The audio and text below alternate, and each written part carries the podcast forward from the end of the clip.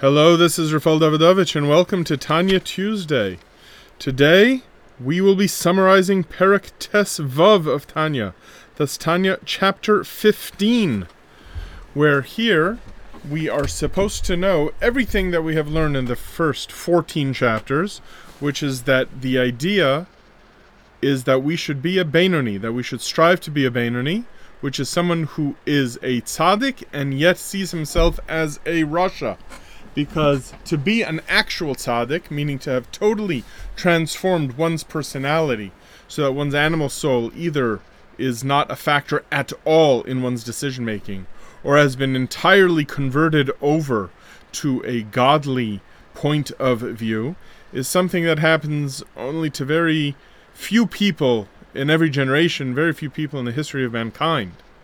The ideal is to strive to behave like a tzaddik while always aware that the internal battle, the struggle, is always going on. Now, a person might be frustrated by this and say, Why do I have to struggle all the time? So here we are in chapter 15.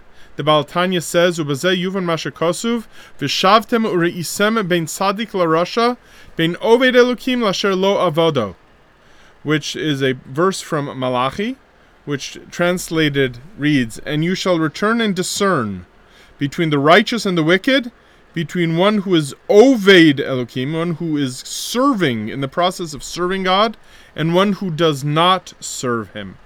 So this is a new distinction, not the difference between a tzaddik and a rasha, which we've been covering, but between an Oved Elohim and someone who is not an Oved Elohim.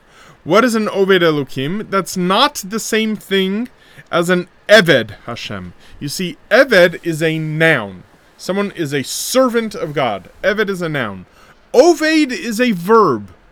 So someone who is an Oved Elohim, someone who is serving God, means someone who is currently, actively, and constantly in the process of waging this war. He has not succeeded. A tzaddik is someone you would describe as being an Eved Hashem, a servant of God. An Oved Elohim is someone who is constantly pushing and striving.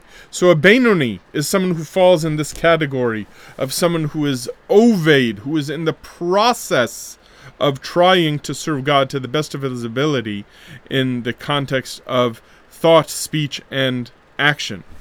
So now, what is the difference between someone who is Oved Elokim and someone who is not Oved Elokim?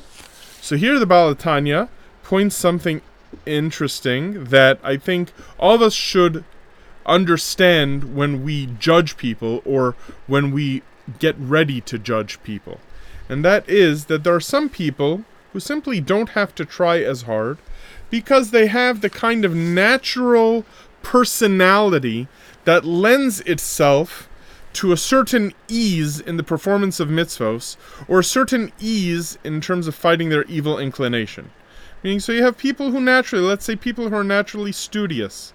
So for them to learn Torah doesn't involve as much effort as someone who is not naturally studious, or someone who has a, more of a cold disposition, so that they are not naturally passionate. So the passions that might motivate others to do the wrong thing simply doesn't inflame them. Is it because they are tzaddikim? No, they are not naturally tzaddikim. They are simply naturally devoid of the same kinds of passions.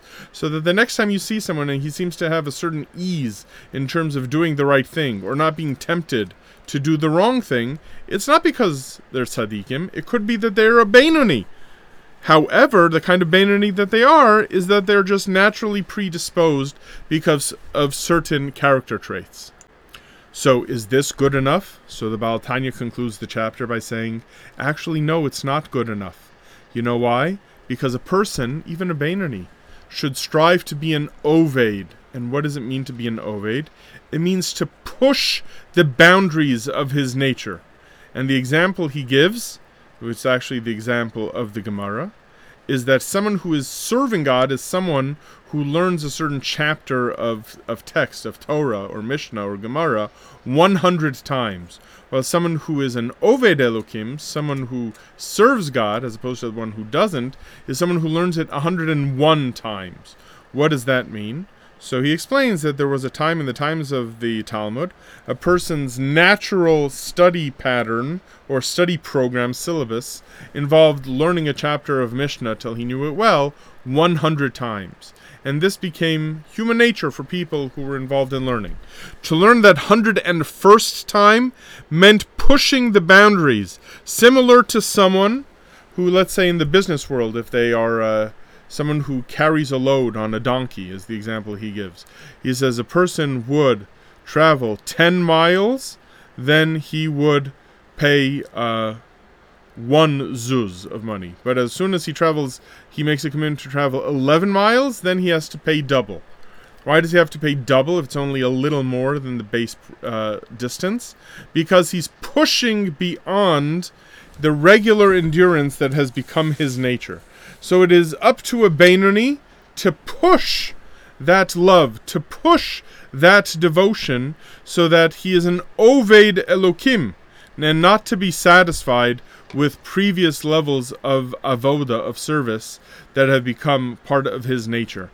Because even a Benoni is someone who should constantly be striving. And that's the summary of chapter 15. Thank you all for listening.